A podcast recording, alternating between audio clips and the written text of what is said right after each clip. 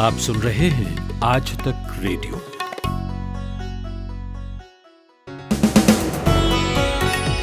नमस्कार, मैं हूँ पूनम कौशल और लेकर हाजिर हूँ 4 जून का न्यूज़ पॉडकास्ट दिन भर सबसे पहले हेडलाइंस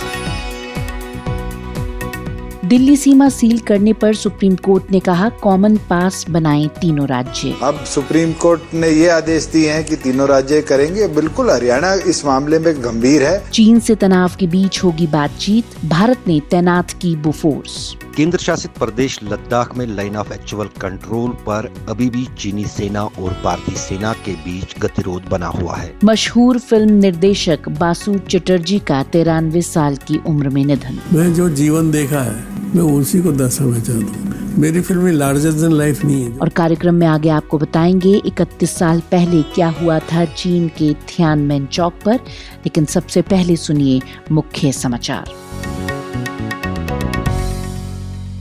नमस्कार, मुख्य समाचारों के साथ मैं माधुरी। प्रधानमंत्री नरेंद्र मोदी ने ऑस्ट्रेलिया के प्रधानमंत्री स्कॉट मॉरिसन के साथ पहली वर्चुअल द्विपक्षीय शिखर बैठक में दोनों देशों के बीच सात समझौतों पर हस्ताक्षर किए। देश में करीब दो लाख सत्रह हज़ार कोरोना के मामले हैं। दुनिया भर में संक्रमितों की संख्या पैंसठ लाख से अधिक हो गई है। राज्यसभा चुनाव के पहले ही गुजरात में कांग्रेस के दो और विधायकों ने पार्टी से इस्तीफा दे दिया है। 19 जून को 24 राज्यसभा सीटों के लिए मतदान होना है। केरल में गर्भवती हथिनी की दर्दनाक मौत को लेकर मुख्यमंत्री पिनराई विजयन ने कहा, संदिग्धों पर ध्यान केंद्रित कर जाँच की जा रही है। दिल्ली एनसीआर की सीमाएँ सील होने पर सुप्रीम कोर्ट ने एक जनहित याचिका पर सुनवाई करते हुए आज एनसीआर क्षेत्र के लिए कॉमन पास बनाने का निर्देश दिया है। भारतीय रिज़र्व बैंक ने उच्चतम न्यायालय में कहा है कि ब्याज माफ़ करना सही फैसला नहीं है ईएमआई के भुगतान में राहत के हर संभव उपाय किए जा रहे हैं। जाने माने फ़िल्म निर्माता निर्देशक बासु चैटर्जी का आज मुंबई में निधन हो गया। नासा ने कहा, कल से लेकर इस सप्ताह के अंत तक धरती के करीब से कई एस्ट्रॉइड गुजरेंगे और मुंबई के कई हिस्सों में 24 घंटे से लगातार बरसात हो रही है। घाटकों पर कुरला, पालघर और मुंबई के कई इलाकों में पानी भर गया है। ये थे अब तक के मुख्य समाचार। आज तक रेडियो, सुनता है सारा जहाँ। भारत में बीते 24 घंटे में कोरोना संक्रमण के 9000 से अधिक मामले सामने आए हैं। ये अब तक एक दिन में सामने आए सबसे ज़्यादा मामले हैं। वहीं दिल्ली में 1513 मामले सामने आए, जबकि मुंबई में एक हज़ार दो सौ छिहत्तर। ये पहली बार है जब दिल्ली में मुंबई से ज़्यादा मामले सामने आए हैं। बीते एक सप्ताह से दिल्ली में हर दिन एक हज़ार से ज़्यादा नए मामले सामने आए हैं। वहीं महाराष्ट्र में अब तक कोरोना संक्रमण से कम से कम तीस पुलिसकर्मियों की मौत हो चुकी है। जबकि अब तक ढाई हज़ार से अधिक संक्रमित हो चुके हैं। वहीं राष्ट्रीय राजधानी क्षेत्र दिल्ली में बॉर्डर सील किए जाने के मुद्दे पर सुप्रीम कोर्ट ने कहा है कि दिल्ली, यूपी और हरियाणा एक सप्ताह के भीतर कॉमन पास की व्यवस्था करे। यूपी और हरियाणा के दिल्ली से बॉर्डर सील करने के बाद दिल्ली ने भी अपने बॉर्डर सील कर दिए थे, जिससे एनसीआर में रहने वाले लोगों को खासी परेशानियाँ हो रही थीं। अधिक जानकारी दे रहे हैं आज तक संवाददाता अरविंद ओझा। सुप्रीम कोर्ट ने साफ़ साफ़ कहा है कि एक एनसीआर और एक नियम यानी जो भी लोग लॉकडाउन में हैं, जो भी नियम बनाए गए हैं एनसीआर क्षेत्र, यानी यूपी दिल्ली और हरियाणा के वो इलाके जो एनसीआर क्षेत्र में आते हैं, उन सभी लोगों के आने जाने के लिए एक पोर्टल होना चाहिए और एक समान नियम होना चाहिए। एक हफ़्ते की मोहलत सुप्रीम कोर्ट ने दी है और सुप्रीम कोर्ट में सुनवाई के दौरान हरियाणा सरकार ने कहा कि हमने कोई भी प्रतिबंध नहीं लगाया है। मैं आपको बताऊँ, दरअसल ये अंदर की खबर है कि जो तीनों स्टेट है, उनमें बॉर्डर को लेकर आपसी खींचतान होती रही थी। नोएडा बॉर्डर सील हुआ, उसके बाद गाजियाबाद बॉर्डर सील हुआ, उसके बाद दिल्ली सरकार ने भी बॉर्डर को सील कर दिया, लेकिन मामला सुप्रीम कोर्ट पहुँचा। इस वक्त मैं गाजीपुर दिल्ली बॉर्डर पर हूँ। एक एक गाड़ियों की चेकिंग होती है। सुबह के वक्त लंबा जाम लग जाता है जिससे लोगों को काफ़ी परेशानी हो, हो रही थी। इस वजह से सुप्रीम कोर्ट में याचिका दाखिल की गई। शुक्रिया अरविंद। वहीं हरियाणा के डिप्टी सीएम दुष्यंत चौटाला ने आज तक से कहा है कि उनके राज्य की प्राथमिकता अपने लोगों की सेहत का ख्याल रखना है। अब जब अनलॉक वन शुरू हुआ तो दिल्ली ने अपनी ओर से सख्ती बढ़ाई। अब सुप्रीम कोर्ट ने ये आदेश दिए हैं कि तीनों राज्य करेंगे। बिल्कुल हरियाणा इस मामले में गंभीर है। मगर कहीं ना कहीं कॉन्ट्रैक्ट ट्रेसिंग को हमें मद्देनजर रखते हैं। वे फ़िज़िकल डिस्टेंसिंग को मेंटेन करना पड़ेगा। जब ही जाकर इस कोरोना की लड़ाई को जीत पाएँगे और उसके अंदर बॉर्डर्स पर थोड़ी थोड़ी शक्ति तो सबको रखनी पड़ेगी। क्योंकि जिस तरीके से हरियाणा के झज्जर के अंदर, सोनीपत के अंदर आजादपुर मंडी का एक बहुत बड़ा नंबर आया। उसके साथ जिस तरीके से झज्जर ज़िले के अंदर दिल्ली पुलिस के कर्मचारी ने अपने परिवार के नौ लोगों को इफ़ेक्ट किया, अब भी जितने केसेस आए हैं गुरुग्राम के अंदर, अधिकतम दिल्ली ट्रांसमिटेड केसेस हैं। तो मुझे लगता है कि हर प्रदेश सरकार, नोएडा भी शायद इसी तरीके से गाजियाबाद और नोएडा बॉर्डर पर यूपी सरकार भी अपनी शक्ति को लेकर बैठी है। मगर मिलकर ही रास्ता निकाला जाएगा और हम तो प्रयासरत हैं कि तीनों स्टेट मिलकर ज्वाइंटली कुछ ऐसा डेवलप करें, जिसमें एटलीस्ट जो लोग डे टू डे काम करने के लिए नोएडा से गुड़गांव आते हैं, गुड़गांव से नोएडा जाते हैं, जिनको दिल्ली क्रॉस करना पड़ता है या दिल्ली से दोनों प्रदेशों में जाते हैं, उनके लिए बेहतर व्यवस्था हम बनाए कि अनलॉक वन का जो सेकंड फ़ेज़ होगा, जो आठ तारीख से शुरू होगा, उससे पहले बेहतर रास्ते निकाले जाए। तो ये थे हरियाणा के डिप्टी सीएम दुष्यंत चौटाला। वहीं दिल्ली के डिप्टी सीएम मनीष सिसोदिया का कहना है कि दिल्ली सरकार सीमा सील करने के पक्ष में नहीं है। बढ़ते हैं आगे। संयुक्त राष्ट्र की मानवाधिकार कमिश्नर मिशेल बाचले ने कोविड 19 महामारी के दौरान एशिया प्रशांत क्षेत्र के कई देशों में फेक न्यूज़ रोकने के नाम पर अभिव्यक्ति की स्वतंत्रता पर चोट का मुद्दा उठाते हुए देशों से नागरिक अधिकारों का सम्मान करने की अपील की है। संयुक्त राष्ट्रीय मानवाधिकार आयुक्त ने कहा है कि कंबोडिया में फेक न्यूज़ रोकने के नाम पर कई लोगों को गिरफ़्तार किया गया है, जिसमें सोशल मीडिया पर पोस्ट करने वाली एक चौदह साल की बच्ची भी है। अधिक जानकारी दे रही हैं हमारी सहयोगी Nupur Kulshreshtha.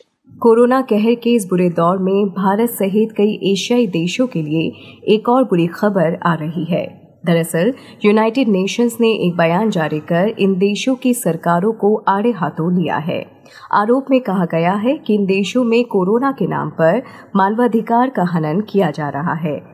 UN high commissioner Michelle Bachelet ने एक आधिकारिक बयान जारी कर ये बात कही है। स्टेटमेंट में कहा गया है कि चीन, Bharat, Bangladesh, Cambodia, Indonesia, Malaysia, Nepal, Myanmar, Philippines, Sri Lanka, Thailand और वियतनाम में उन लोगों को गिरफ़्तार किया जा रहा है जो सोशल मीडिया के ज़रिए सूचनाएँ साझा कर रही हैं। सरकार की तरफ़ से उन पर प्रेस और सोशल मीडिया के ज़रिए झूठी सूचनाएँ और अफवाहें फैलाने का गलत आरोप लगाया जा रहा है।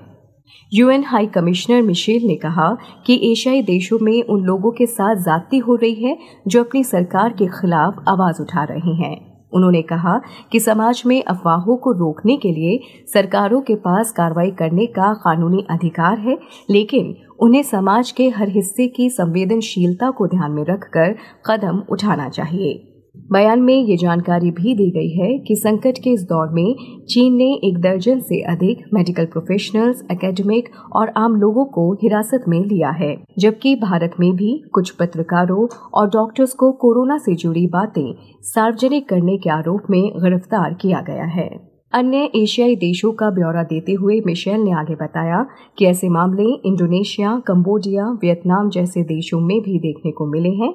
इन देशों में फेसबुक यूज़र्स को भी कोरोना वायरस की जानकारियाँ ऑनलाइन शेयर करने पर कार्यवाही का सामना करना पड़ा। नुपुर श्रेष्ठ आज तक रेडियो। और इसी बीच विश्व स्वास्थ्य संगठन, यानी कि डब्ल्यूएचओ ने कोरोना के इलाज के लिए हाइड्रोक्सी क्लोरोक्वीन के क्लिनिकल ट्रायल को फिर से मंजूरी दे दी है। कोरोना वायरस के मरीजों के इलाज में मलेरिया की इस दवा का इस्तेमाल किया जा रहा है। एक शोध रिपोर्ट में हाइड्रोक्सी क्लोरोक्वीन पर सवाल उठाए गए थे, जिसके बाद डब्ल्यू ने इसका क्लिनिकल ट्रायल रोक दिया था। समीक्षा के बाद फिर से क्लिनिकल ट्रायल शुरू किया जा रहा है। ये ट्रायल 35 देशों के कोरोना मरीजों पर हो रहा है। क्या है ये पूरा मामला? बता रहे हैं हमारे सहयोगी आनंद श्रीवास्तव। कोरोना वायरस से बचाव के लिए मलेरिया की दवा हाइड्रोक्सी क्लोरोक्वीन एक बार फिर चर्चा में है। इस दवा को लेकर विश्व स्वास्थ्य संगठन कभी हाँ, कभी ना कहता नज़र आ रहा है। डब्ल्यूएचओ ने हाइड्रोक्सी क्लोरोक्वीन के कोरोना वायरस ट्रायल को फिर से शुरू करने के लिए कहा है। कुछ समय पहले डब्ल्यूएचओ ने इसका क्लिनिकल ट्रायल सुरक्षा कारणों से अस्थायी तौर पर रोकने का फैसला किया था। द लैंसेंट ने अपनी एक रिपोर्ट में दावा किया था कि इससे जिनका भी इलाज किया गया, उनमें से ज़्यादातर की मौत हो गई। इसके बाद ही डब्ल्यूएचओ ने ट्रायल रोकने का फैसला किया था। भारत और अमेरिका सहित दुनिया के कई देशों ने कोरोना संक्रमितों पर हाइड्रोक्सी क्लोरोक्वीन का इस्तेमाल किया और इसका प्रभावी असर भी देखने को मिला। अमेरिकी राष्ट्रपति डोनाल्ड ट्रंप ने बताया था कि वो कोरोना से बचाव के लिए जिंक के साथ हाइड्रोक्सी क्लोरोक्वीन ले रहे हैं। हमने एम्स, दिल्ली की डॉक्टर उमा कुमार से बात की और समझने की कोशिश की कि ये दवा क्या है और कैसे ये कोरोना संकट में उम्मीद बनकर उभरी। हाइड्रोक्सी क्लोरोक्विन ये मेडिसिन जो है वो एंटी मलेरियल दवा के रूप में जानी जाती है। और पहले इसका इस्तेमाल मलेरिया के ट्रीटमेंट में होता था, लेकिन बाद में जाके ये कुछ ऑटो इम्यून इलनेसेस में कुछ आर्थराइटिस होते हैं जिसमें इस्तेमाल की गई, जैसे रूमेटॉइड आर्थराइटिस और एसएलई की बीमारी जिसे ल्यूपस भी बोलते हैं। इन दोनों ही बीमारियों में ये दवा बहुत सालों साल तक दी जाती है। जैसे अभी ये कोरोना इन्फेक्शन यानी कि जो सार्स को टू इन्फेक्शन हुआ और हाइड्रोक्सी क्लोरोक्विन जो है वो इन विट्रो स्टडीज़ में इसने वायरस के लोड को कम किया। मैकेनिज्म ये कहते हैं कि ये जो वायरस की एंट्री है होस्ट सेल्स में उसको कम करती है। दूसरी चीज़ जब ये वायरस का जो रेप्लिकेशन है सेल्स के अंदर, उसको ये कम कर देती है। तीसरी चीज़ कहते हैं कि जो इम्यून सिस्टम होता है, वो इन्फेक्शन होने के बाद डिसरेगुलेट हो जाता है। तो इसका इम्यून सिस्टम पे भी एक मॉडिफाइंग इफ़ेक्ट होता है, जिससे कि जो कॉम्प्लिकेशंस एंटिसिपेटेड है, कह रहे हैं कि जो कोविड नाइन्टीन डिज़ीज़ होता है और जो सीरियस केसेस होते हैं, उनमें जो हाइपर स्टिमुलेशन होता है इम्यून सिस्टम का और एक बहुत ही सीवियर इंफ्लेमेटरी स्टेट हो जाती है तो ये उस लेवल पर भी काम कर सकती है। तो इस करके ये दवाई कोरोना इन्फेक्शन में कहा गया कि इसका रोल हो सकता है। आईसीएमआर ने भी डब्ल्यूएचओ के फैसले पर सवाल उठाए थे और हाइड्रोक्सी क्लोरोक्वीन को लेकर स्थिति साफ़ की थी। आईसीएमआर ने कहा था कि भारत में कोरोना से बचाव के मकसद से हाइड्रोक्सी क्लोरोक्वीन के इस्तेमाल को लेकर जो परीक्षण हुए हैं, उसमें नुकसान के कोई सबूत नहीं मिले हैं, जबकि फ़ायदे के संकेत साफ़ साफ़ मिले हैं। आईसीएमआर ने क्लोरोक्वीन और हाइड्रोक्सी क्लोरोक्वीन के इस्तेमाल के लिए नई संशोधित गाइडलाइंस भी जारी की हैं। आईसीएमआर ने जो करंट गाइडलाइंस या रिवाइज गाइडलाइंस जो आए हैं, उसमें कहा है कि ऑल हेल्थ केयर वर्कर्स जो कि कोविड एरिया में भी है या जो नॉन कोविड एरियाज़ में भी हैं, उनके लिए दूसरा जो फ्रंट लाइन वर्कर्स हैं, उन सब के लिए। और थर्ड उन्होंने कहा है कि जो हाई रिस्क कॉन्टैक्ट्स हैं यानी कि जिनको कोमॉर्बिड कंडीशंस हैं और एक पॉजिटिव केस के कांटेक्ट में आए हैं, उनमें ये रिकमेंड की गई है। हाइड्रोक्सी क्लोरोक्वीन का उत्पादन करने वाली सबसे ज़्यादा कंपनियाँ भारत में ही हैं। दुनिया में कोरोना संक्रमण बढ़ने के बाद भारत ने अमेरिका, ब्राज़ील समेत दुनिया के कई देशों में हाइड्रोक्सी क्लोरोक्वीन दवा भेजी थी। भारत ने अपने कई पड़ोसी देशों को भी हाइड्रोक्सी क्लोरोक्वीन की खेप भेजी थी। हाइड्रोक्सी क्लोरोक्वीन के ट्रायल पर लगाई गई रोक पर जब डब्ल्यूएचओ का हर तरफ़ विरोध होने लगा, तब जाकर संगठन ने यू टर्न लिया है। डब्ल्यूएचओ के इस फैसले के बाद हाइड्रोक्सी क्लोरोक्वीन के फिर से कोरोना मरीजों पर ट्रायल का रास्ता खुल गया है। आनंद श्रीवास्तव, आज तक रेडियो। तो कोरोना संकट की मार और अब गिरती अर्थव्यवस्था देश के सामने खड़ी इन गंभीर चुनौतियों पर कांग्रेस नेता राहुल गांधी लगातार विशेषज्ञों से चर्चा कर रहे हैं। इस कड़ी में गुरुवार को बजाज ऑटो के मैनेजिंग डायरेक्टर राजीव बजाज से राहुल गांधी ने बातचीत की। चर्चा के दौरान राजीव बजाज ने भारतीय अर्थव्यवस्था पर लॉकडाउन के प्रभावों और आने वाले दिनों की रणनीति पर अपनी बात बेबाकी से साझा की। दोनों के बीच क्या बात हुई बता रही हैं हमारी सहयोगी नुपुर कुलश्रेष्ठ। विश्व अभी ऐसी अदृश्य शक्ति से दो चार हो रहा है, जिसका ना तो किसी को अंत पता है, ना ही अंजाम। कोरोना की मार के सामने अब दुनिया भर की बड़ी बड़ी अर्थव्यवस्थाएँ भी चरमराने लगी हैं। संक्रमण के इस आतंक के बीच भारत भी अछूता नहीं रहा। भारत में भी लंबे समय तक लॉकडाउन रहा है और अब व्यापार जगत पर इसका प्रभाव सीधे तौर पर नज़र आने लगा है। देश की सियासत भी इसके आसपास घूमने लगी है।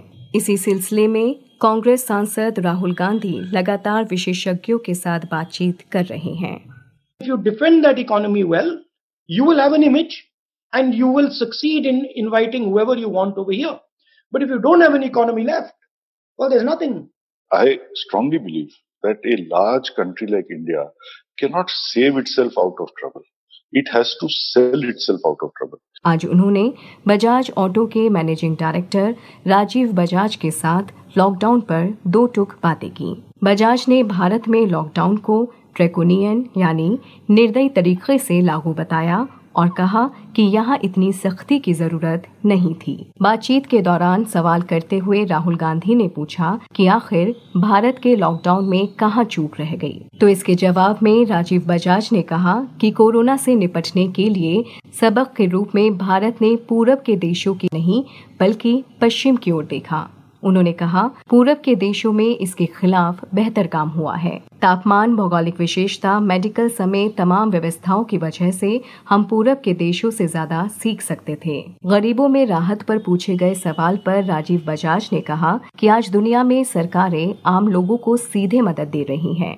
वहाँ इकनॉमी को राहत पैकेज दिया जा रहा है, लेकिन भारत में सिर्फ़ सहायता देने की बात की जा रही है। यही नहीं, सरकार की ओर से आम लोगों को सीधे हाथ में पैसा नहीं दिया गया। लॉकडाउन और कोरोना संक्रमण पर राहुल के पूछे सवाल पर बजाज ने कहा कि दुनिया में पहले भी टीबी डायरिया जैसी बीमारियाँ रही हैं। इस बीमारी ने अमीरों और विकसित देशों को ज़्यादा चोट पहुंचाई है। जब अमीर बीमार होते हैं तो हेडलाइन बनती है।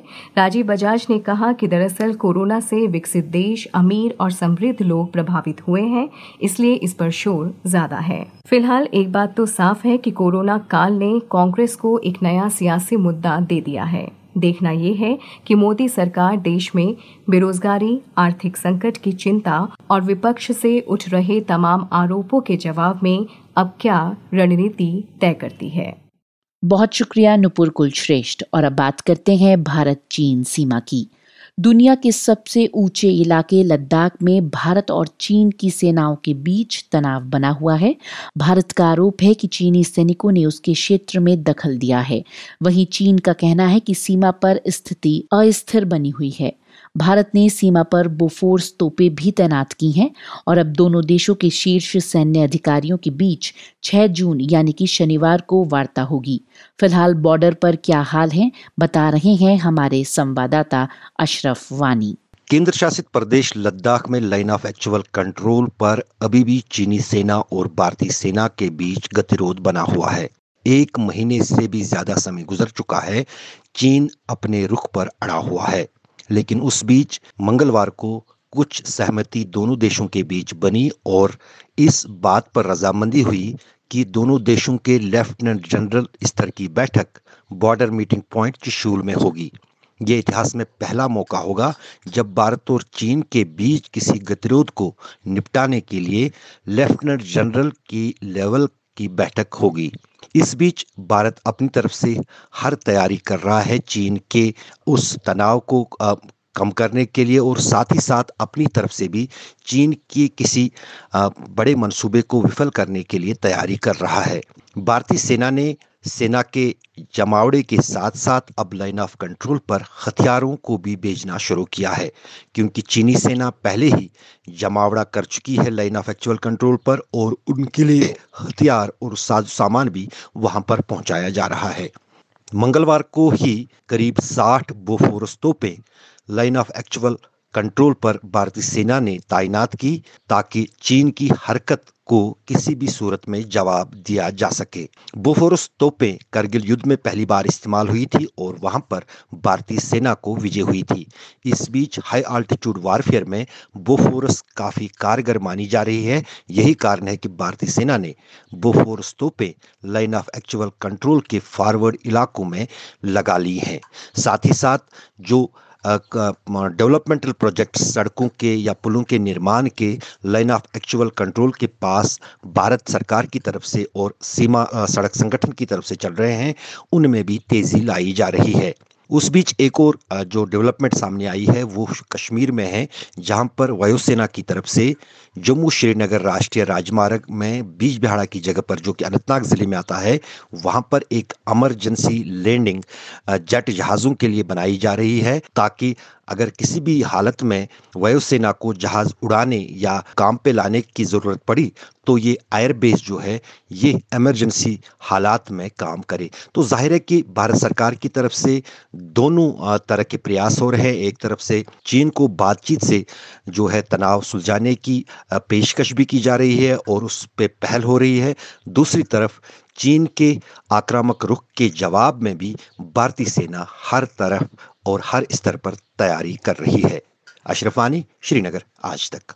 और अब चलते हैं उत्तराखंड में चीन की सीमा से सटे अंतिम गाँव में। हमारे संवाददाता मंजीत नेगी यहाँ पहुँचे। सुनिए उनकी आँखों देखी। देखिए उत्तरकाशी से जब हमने अपना आगे का रास्ता तय करना शुरू किया तो रास्ते में हमें सेना का काफिला नज़र आया।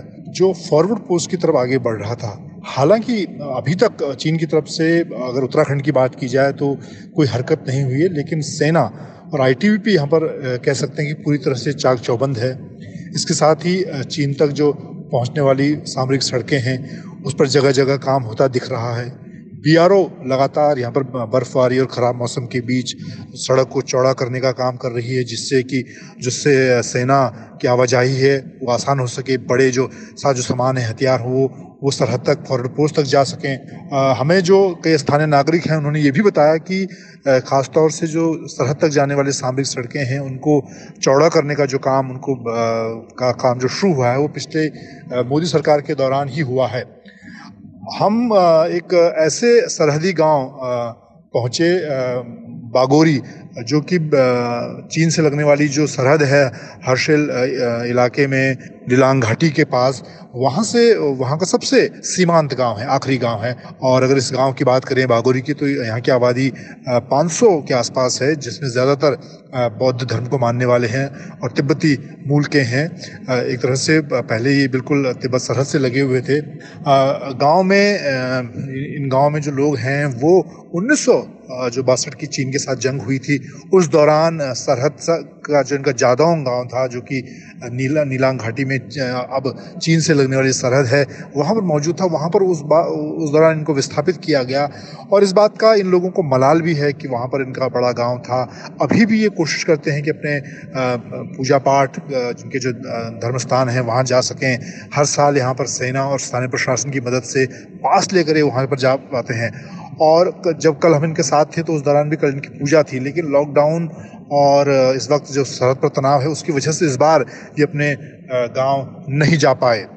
इसके अलावा अगर बात की जाए, इस वक्त यहाँ पर इसकी सेना की तैयारियों की तो कुछ मूवमेंट ज़रूर यहाँ पर सेना की दिख रही है। सेना के जवान जो ट्रकों में फॉरवर्ड पोस्ट की तरफ़ जा रहे हैं। इसके अलावा यहाँ पर इस पूरी नीलांग घाटी और हर्षिल घाटी में पुराने उन्नीस सौ बासठ की जंग के जो बंकर बने हुए हैं, वो मौजूद हैं। वो बंकर हमने कई बंकर देखे पहाड़ी इलाकों में। और स्थानीय लोगों ने ये भी बताया कि उन्नीस सौ बासठ की लड़ाई के बाद इन बंकर्स और जो यहाँ पर जो स्थानीय लोग हैं, उनको यहाँ पर ट्रेनिंग दी जाती थी कि अगर भविष्य में इस तरह की कोई लड़ाई होती है तो उसके लिए कैसे तैयारी करनी है। तो एक और एक तरह से मिला जुला यहाँ पर लोगों के बीच भावनाएँ हैं। लोग कह, कह रहे हैं कि फ़िलहाल अभी तक तो उन्नीस के बाद इस इलाके में कोई चीन की हरकत नहीं हुई लेकिन लोगों को ये ज़रूर लगता है कि अगर अभी जिस तरह के चीन के हालात हैं और चीन पर जिस तरह से भरोसा नहीं किया जा सकता यहाँ पर जो मूलभूत सुविधाएँ हैं लोगों के लिए सरहद तक जाने की जो सड़कें हैं बिजली है अस्पताल हैं स्कूल हैं वो बेहतर होने चाहिए। और एक तरह से जो ये सरहद के गाँव हैं ये फ़र्स्ट लाइन ऑफ़ डिफेंस होते हैं। तो ऐसे में इनको ज़रूर मज़बूत किया जाना चाहिए। शुक्रिया मंजीत और अब चलते हैं अमेरिका, जहाँ अफ्रीकी अमेरिकी जॉर्ज फ्लॉयड की मौत के सप्ताह भर बाद भी लगातार प्रदर्शन जारी है। कई शहरों में कर्फ्यू लगाना पड़ा है। वहीं राजधानी वॉशिंगटन में लगी महात्मा गांधी की प्रतिमा को भी प्रदर्शनों के दौरान नुकसान पहुँचाया गया है। अमेरिका में क्या चल रहा है, बता रही हैं हमारी सहयोगी माधुरी उपाध्याय। अमेरिका में राष्ट्रपिता महात्मा गांधी की प्रतिमा का अपमान की खबर और तस्वीरें तो हैं, मगर अभी इसका कोई आधिकारिक बयान अमेरिका स्थित भारतीय दूतावास की ओर से जारी नहीं किया गया है और न ही बापू की प्रतिमा के अपमान किए जाने का कारण मालूम हुआ है। इस प्रतिमा को फ़िलहाल ढक दिया गया है। भारत में अमेरिकी राजदूत केन जस्टर ने इस प्रतिमा को नुकसान पहुँचाए जाने के मामले में ट्वीट कर माफ़ी मांगी है। इस बीच जॉर्ज फ्लॉयड की हत्या के मामले में चारों गोरे पुलिस वालों के खिलाफ नए आरोप घोषित कर दिए गए हैं। जॉर्ज फ्लॉयड की गर्दन पर घुटना रखकर उसे मारने वाले पुलिस वाले को सेकेंड ग्रेड मर्डर का आरोपित बनाया है, जबकि बाकी तीन पर उसकी सहायता करने का आरोप लगाया गया है। बीती 27 मई की सुबह से ही पूरे अमेरिका में रंग भेद के खिलाफ हिंसक प्रदर्शन हो रहे हैं। शहर जल रहे हैं। जॉर्ज फ्लॉयड के घर, टेक्सास के ह्यूस्टन शहर में कई हज़ार लोग प्रदर्शन कर रहे हैं।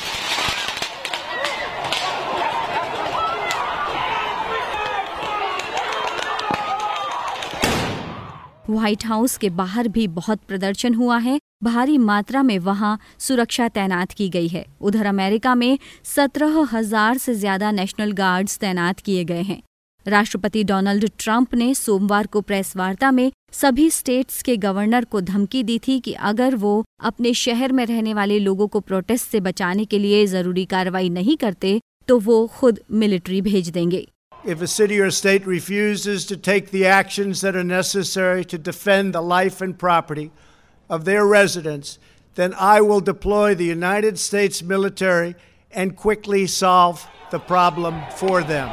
ऐसा करने के लिए उन्हें 1807 का एक कानून फिर से जीवित करना होगा। इस कानून के अनुसार अमेरिका के प्रेसिडेंट के पास वो शक्ति होगी कि किसी खास परिस्थिति में राष्ट्रपति सेना की टुकड़ियाँ भेज सकता है देश में कहीं भी। राष्ट्रपति थॉमस जेफरसन के वक्त ये एक्ट बनाया गया था। जिसे 213 साल से उपयोग में नहीं लाया गया ये एक्ट कागजों में ही रहा लेकिन अभी राष्ट्रपति ट्रंप को लगता है कि वो खास स्थिति है जब देश में हर जगह दंगे और विरोध प्रदर्शन हो रहे हैं एक काले आदमी की मौत का मामला इतना बढ़ गया है कि पुराने कानून का उपयोग किया जा रहा है यानी बदलाव आया है तभी तो जॉर्ज फ्लॉइड की बेटी एक वीडियो में कहती दिख रही है कि डैडी बदलाव ले आए हैं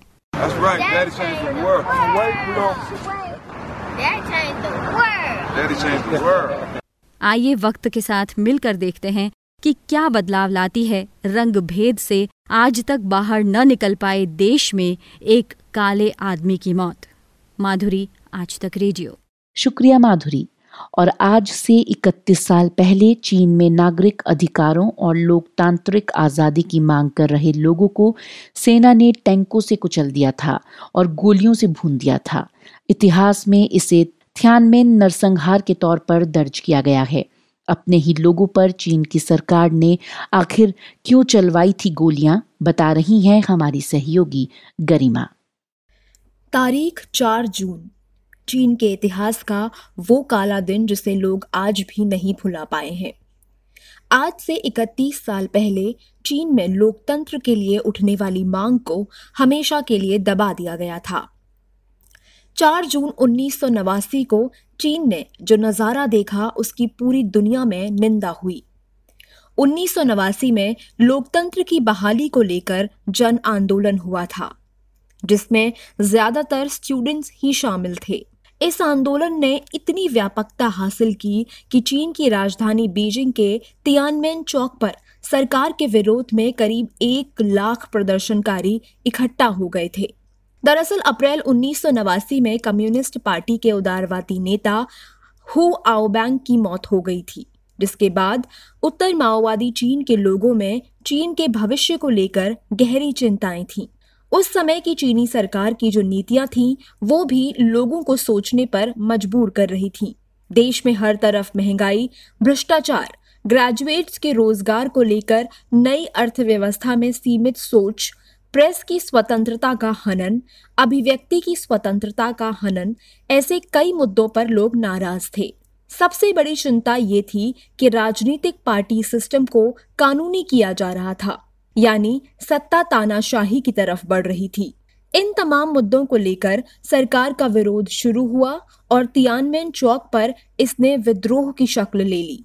2 जून उन्नीस सौ नवासी को तियानमेन चौक पर प्रदर्शनकारियों के समर्थन में सिंगर हाउ डेजियन ने एक कॉन्सर्ट किया, जिसमें एक लाख लोग जुटे। तीन जून रात को करीब एक बजे से चीनी सेना ने तियानमेन चौक पर गोलीबारी शुरू की और ये गोलीबारी पूरा दिन चली। तोपों, बंदूकों और टैंकों से गोलीबारी करके चीनी सेना ने प्रदर्शनकारियों को मौत के घाट उतार दिया। चीनी लोगों का कहना है कि इस घटना में तीन हज़ार लोग मारे गए थे। हालाँकि चीन की सरकार के आंकड़ों के हिसाब से सिर्फ़ 300 लोगों की मौत हुई थी, जबकि यूरोपीय मीडिया ने दस हज़ार लोगों के नरसंहार की आशंका जताई थी। हर साल बरसी के मद्देनजर बीजिंग में सुरक्षा कड़ी कर दी जाती है। इस बार भी तियानमेन चौक पर पुलिस के जवान पहरा दे रहे हैं। सेना भी तैनात है ताकि प्रदर्शनकारियों को रोका जा सके। दरअसल, इस घटना के बाद से अब तक चीनी सरकार की विश्व स्तर पर कड़ी आलोचना हुई। इसके बाद से अब तक चीनी सरकार सतर्कता बरतती है। वो तियानमेन चौक पर किसी भी तरह का मेमोरियल नहीं होने देती है। गरिमा बुधानी, आज तक रेडियो। और आज मशहूर फ़िल्म निर्देशक बासु चटर्जी का तिरानवे साल की उम्र में निधन हो गया। अपनी फ़िल्मों में मध्यवर्गीय लोगों के जीवन को दर्शाने वाले बासु चटर्जी को आम आदमी का निर्देशक भी कहा जाता था। उन्होंने छोटी सी बात चित्चौर स्वामी, रजनीगंधा, एक रुका हुआ फैसला, चमेली की शादी जैसी कई यादगार फ़िल्में बनाई। इसके अलावा उन्होंने ब्योमकेश बख्शी और रजनी जैसे टीवी सीरियल्स भी बनाए। आज उन्हें याद कर रहे हैं अंजुम शर्मा। सुलग सुलग जाए मन। भीगे आज इस मौसम में लगी कैसी ये अगन? ये गीत साल उन्नीस में आई फ़िल्म मंजिल का है। फ़िल्म के नायक थे अमिताभ बच्चन। ये अमिताभ बच्चन के एंग्री यंग मैन का दौर था। लेकिन इस फ़िल्म में अमिताभ मुंबई के सामान्य नौजवान की तरह नज़र आए ऐसा क्यों हुआ? इसलिए क्योंकि उस दौर में एक निर्देशक ऐसे भी थे जो मारधाड़ चोर पुलिस की कहानी और मुनाफा वसूल सिनेमा से दूर आदमी को हीरो नहीं बल्कि आदमी के तौर पर सिनेमा में दिखाए जाने के पक्षधर थे। उनका नाम था बासु चटर्जी। सुनिए। कहिए कहिए। सुनिए सुनिए। कहिए।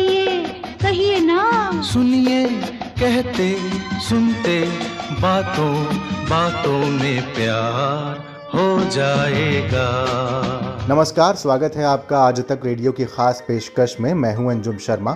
आज याद करेंगे निर्देशक निर्माता पटकथा लेखक बासु चटर्जी को जिनका आज निधन हो गया। कई बार यू ही देखा है ये जो मन की सीमा रेखा है मन तोड़ने लगता है। बासु चटर्जी सामान्य दुनिया के निर्देशक थे।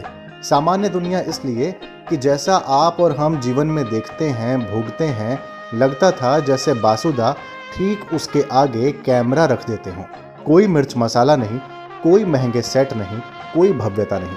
वो सिनेमा में वही दिखाने के हामी थे जिसे उन्होंने देखा था, जाना था। राज्यसभा टीवी के एक इंटरव्यू में वो बताते हैं कि क्यों उनकी फ़िल्मों में मध्यम वर्गीय जीवन की कहानी दिखलाई पड़ती है। मैं जो जीवन देखा है मैं उसी को दर्शाना चाहता हूँ। मेरी फ़िल्में लार्जर देन लाइफ नहीं है जो अक्सर फ़िल्में होती हैं। हम्म, हमारा ध्येय नहीं है ध्येय था भी नहीं। साधारण आदमी की जो व्यथा है उसकी जो जर्नी है उसी को वही मैंने देखा है और वही अपनाना चाहता हूँ। बासु चटर्जी के करियर की शुरुआत मुंबई के एक मिलिट्री स्कूल में लाइब्रेरियन की नौकरी से हुई थी। उसके बाद उन्होंने ब्लिट्स पत्रिका में कार्टूनिस्ट के तौर पर काम किया। इन सब के साथ Basu Chatterjee film society movement से जुड़े और उन्होंने दुनिया भर का सिनेमा देखा। बासु चटर्जी गीतकार शैलेंद्र को जानते थे और शैलेंद्र की मदद से उन्हें फ़िल्म तीसरी कसम में निर्देशक बासु भट्टाचार्य को असिस्ट करने का मौका मिल गया। इसके बाद उन्होंने फ़िल्म निर्देशन का फैसला किया और पहली फ़िल्म आई साल उन्नीस सौ उनहत्तर में राजेंद्र यादव के उपन्यास पर आधारित सारा आकाश। बताओ ना प्रभा इतनी देर से पूछ रहा हूँ। इतना चलाकर थोड़ा सा पूछ भी लिया तो क्या हुआ? इतने दिन सब कुछ चुपचाप सहा। दहेज नहीं लाई कपड़े लत्ते नहीं लाई ये हूँ वो हूँ लेकिन चरित्र पर किसी ने उंगली नहीं उठाई। लेकिन आज अम्मा जी ने अपनी पहली ही फ़िल्म सारा आकाश के लिए बासु चटर्जी को बेस्ट स्क्रीन प्ले का फ़िल्म फेयर सम्मान मिला। बासुदा का साहित्य के प्रति काफ़ी अनुराग था। हिंदी साहित्य में जब मध्यम वर्गीय परिवार की कहानियाँ लिखी जा रही थीं, उसी समय बासुदा उसे पर्दे पर उतार रहे थे। सारा आकाश के बाद उन्होंने लेखिका मन्नू भंडारी की कहानी पर रजनीगंधा फ़िल्म भी बनाई और इस फ़िल्म ने बासु चटर्जी को एक निर्देशक के तौर पर स्थापित कर दिया। रजनीगंधा फूल तुम्हारी महके यूँ ही जीवन बासु चटर्जी पर हमारी खास पेशकश का ये एक छोटा सा हिस्सा था। पूरा पॉडकास्ट सुनने के लिए आप आज तक रेडियो के पन्ने पर आ सकते हैं। तो दिन भर में आज के लिए बस इतना ही। चलते चलते मुख्य समाचार एक बार फिर। नमस्कार मुख्य समाचारों के साथ मैं माधुरी। प्रधानमंत्री नरेंद्र मोदी ने ऑस्ट्रेलिया के प्रधानमंत्री स्कॉट मॉरिसन के साथ पहली वर्चुअल द्विपक्षीय शिखर बैठक में दोनों देशों के बीच सात समझौतों पर हस्ताक्षर किए। देश में करीब दो लाख सत्रह हज़ार कोरोना के मामले हैं। दुनिया भर में संक्रमितों की संख्या पैंसठ लाख से अधिक हो गई है। राज्यसभा चुनाव के पहले ही गुजरात में कांग्रेस के दो और विधायकों ने पार्टी से इस्तीफा दे दिया है। 19 जून को 24 राज्यसभा सीटों के लिए मतदान होना है। केरल में गर्भवती हथिनी की दर्दनाक मौत को लेकर मुख्यमंत्री पिनराई विजयन ने कहा, संदिग्धों पर ध्यान केंद्रित कर जाँच की जा रही है। दिल्ली एनसीआर की सीमाएँ सील होने पर सुप्रीम कोर्ट ने एक जनहित याचिका पर सुनवाई करते हुए आज एनसीआर क्षेत्र के लिए कॉमन पास बनाने का निर्देश दिया है। भारतीय रिज़र्व बैंक ने उच्चतम न्यायालय में कहा है कि ब्याज माफ़ करना सही फैसला नहीं है ईएमआई के भुगतान में राहत के हर संभव उपाय किए जा रहे हैं। जाने माने फ़िल्म निर्माता निर्देशक बासु चैटर्जी का आज मुंबई में निधन हो गया। नासा ने कहा, कल से लेकर इस सप्ताह के अंत तक धरती के करीब से कई एस्ट्रॉइड गुजरेंगे और मुंबई के कई हिस्सों में 24 घंटे से लगातार बरसात हो रही है। घाटकोपर कुरला, पालघर और मुंबई के कई इलाकों में पानी भर गया है। ये थे अब तक के मुख्य समाचार। तो दिन भर में आज बस इतना ही। आप हमें Google podcast Spotify Jio Saavn के अलावा और भी कई ऑडियो प्लेटफॉर्म्स पर सुन सकते हैं। और हाँ हमें अपनी राय रेडियो एट आज तक डॉट कॉम पर मेल करना ना भूलें। फ़िलहाल मुझे यानी कि पूनम कौशल को दीजिए इजाज़त। नमस्कार।